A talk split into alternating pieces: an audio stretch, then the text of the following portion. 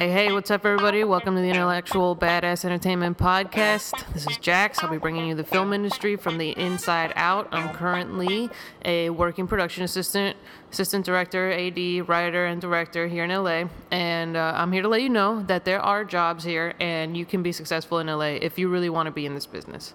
Um, I'm talking about what I'm currently working on, any jobs I've heard in the area, what's crewing up in production starting soon, uh, anybody I know that's doing independent films, low budget, TV, anything. I'll be letting you guys know. Um, I'll also be re- bringing you my random musings on everything I've recently viewed, as in movies, pop culture in general. Uh, who knows? I may even rant, rave, and bitch a little here and there. Being production, you know, it happens. It's one of the best jobs in the world, but it's also tedious as hell sometimes. When I'm not working, I enjoy smoking the finest things Cali has to offer, so I'll also fill you in on what I'm smoking, my current favorites, anything else weed related I feel might be important to share with everybody. In this episode, we'll be talking about what you need to know to get ahead from the moment you get to LA. Anyone that's been to film school and moved to LA knows that you weren't prepared for shit when you first got here. So here's something of a film industry user manual for those of you who may be fresh transplants or anybody looking for a little guidance in this fucking crazy ass town. First thing you need to know is that this town is fucking tiny.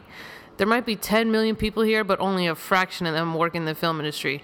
So whatever you do, don't burn any bridges. You never know who can open a door or shut one in your face. So do your best not to piss anybody off.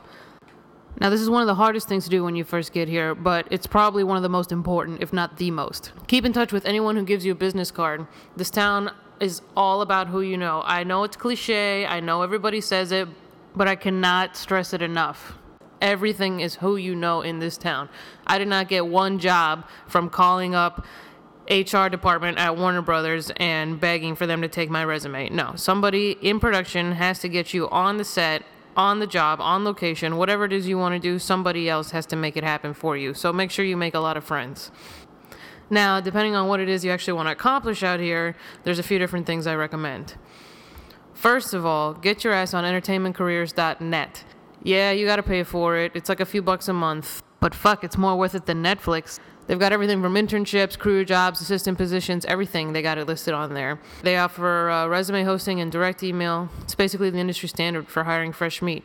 I've gotten jobs at all kind of places: Marvel Comics, major literary agency, reality TV production companies. Great, great places from there. There are a couple other sites. One is Production Notices and Below the Line Magazine, but I don't think any of them are really as good as Entertainment Careers. But feel free to check them out. Judge for yourself. If you want to be a writer, I suggest getting an internship at a lit agency and then trying to become a writer's assistant or a lit agent's assistant. I've seen good things happen to these kids with my own eyes. One of the most influential lit agents in the biz happens to be my homie and helped me sign with my first managers. Keep those connections, people.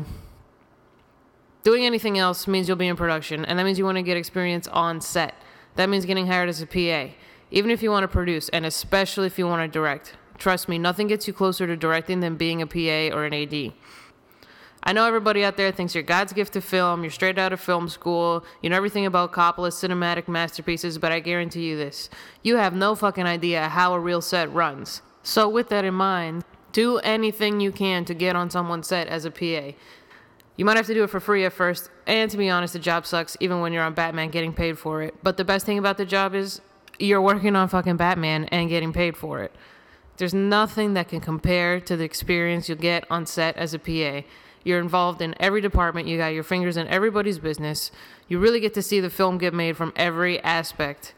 You may be at the bottom of the totem pole as far as uh, jobs go, but without PAs, a project would not get off the ground.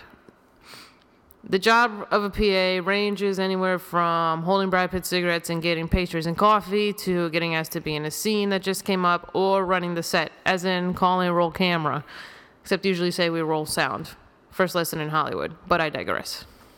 The time here can be as boring as it is exciting, but everybody's got to pay their dues in this town, and I gotta say, being on set outside ain't the worst way to do it. It sure shit beats sitting at a desk in an office at a normal 9 to 5 all day. I mean, you can work anywhere from 12 to 20 hours, it's tough shit, but nobody said it was gonna be easy. The thing about making movies is everyone is basically just getting all their buddies together to see who can get a project done. It's a lot like film school in that regard. Everyone's just calling each other. Hey, you want to make Casablanca in space? Sure, let me call my buddy and see who we can get some dough. It's a trickle down effect where everyone calls their friends of very expertises to come out and help, all the way down to the PAs. Most directors have a few teams of assistant directors or ADs that they like to work with on a regular basis, and PAs are part of the AD department. Like directors, ADs usually have their own team of PAs that they work with regularly. You can see where I'm going with this. So when you've got buddies like Steven Spielberg and Jerry Bruckheimer calling their friends, you want to make sure you're on that AD's call list. The best secret to making it in LA is staying power and determination. If you can keep yourself out here and pers- persevere through the bullshit, you will come out on the top. All right, now that I got all that shit out of the way, here's what I'm working on. Recently, I've been on a new TV show called Scandal. It's created and written by Shonda Rhimes, who was the creator of Grey's Anatomy. Personally, I think this is one of the best new TV shows that's coming out this year. It's definitely one of the best TV shows I've ever worked on. Uh, it's intelligent, the premise is interesting, and it's different. I think it's actually going to work. Um, it's premiering in January on ABC. I'm not really at liberty to talk that much about Scandal since it doesn't premiere until January, but I'm sure you can Google a few things by now. The other day we had EPK and blog interviews on set, and uh, I think it's really going to work out. Trust me, I'm not usually this optimistic about TV shows I work on. Features, on the other hand, all I can say is make sure you go see Moneyball if you have the chance. I had the pleasure of working on that one last year, and looks like it's gonna be doing big things here. Uh, I was off work today, so I took the time to catch up on some season premieres. First of all, Terra Nova. I'm feeling a little mixed about this one, honestly. Uh, first of all, the pilot was long as fuck, and I felt like I was watching a made for TV movie, and I can't decide if that was good or bad. Um, I really like the world, and I think they did a pretty good job with the animals and sheer wow factor. But the story feels like the same old Spielberg. It's the disconnected father, a family trying to keep it together. You got a troubled rebel kid thrown in the mix. It's very contrived. It's all very uh, puzzle pieces fitting perfectly as usual. I'll watch the next episode or two, but I'm not so sure I'm sold on this one. Uh, after last week with the invasion of the baby pterodactyls, uh, I'm just not so sure I'm on board with this one. Um, Stephen Lang is the man, but I think the show could benefit from a little more star power. I also have been watching Pan Am, Alcatraz, Playboy Club. The first two I really enjoyed. Pan Am I think is going to be awesome, but on the other hand, I'm a sucker for period pieces. That being said, Playboy Club, I'm sure as everyone knows, was canceled. Uh, what can I say? It wasn't that great. Alcatraz is kind of interesting. I'm gonna have to see more episodes, but it's J.J. Abrams. What can I say? Sci-fi, fantasy, secrecy, and it revolves around Alcatraz. Um, on a side note, I just watched an amazing piece of film called The Art of Flight, which it's a snowboarding movie featuring Travis Rice, produced by Red Bull. But all I can say is, oh my god, the cinematography, the scenery is breathtaking, the writing is redonkulous, and the locations are unbelievable. Curt Morgan is a true cinematic genius. It's one of the most beautifully shot movies I've ever seen, sports or otherwise. Seriously, check this out if you have a chance. Um, we're talking Patagonia, British Columbia, uh, Wyoming, just all over the world. Ridiculous amounts of riding, ridiculous snow. Amazing, amazing film. All right, I think it's time for another bong rip. Right now, I am smoking the green crack, which is freshly back in season. Basically, dopest dope I've ever smoked. Hands down, dopest dope I've ever smoked. Uh, it's possible the first batch was a little bit better than this, but this shit is awesome. Since this is an episode for LA Noobs, I'll give you a few more nugs of what I think is important city information. Uh, get your medical cannabis card. It literally takes less than an hour and you don't have to do anything. Take your Cali license or some kind of bill showing that you live in LA, like phone gas or whatever. Walk in the back, tell the doctor you can't sleep, and bada bing, bada boom, you got your card. There are dispensaries on literally almost every corner, so why wouldn't you just want to walk in a store and buy your weed hassle free? Card itself is like 60 bucks. Um, I promise you will not regret it.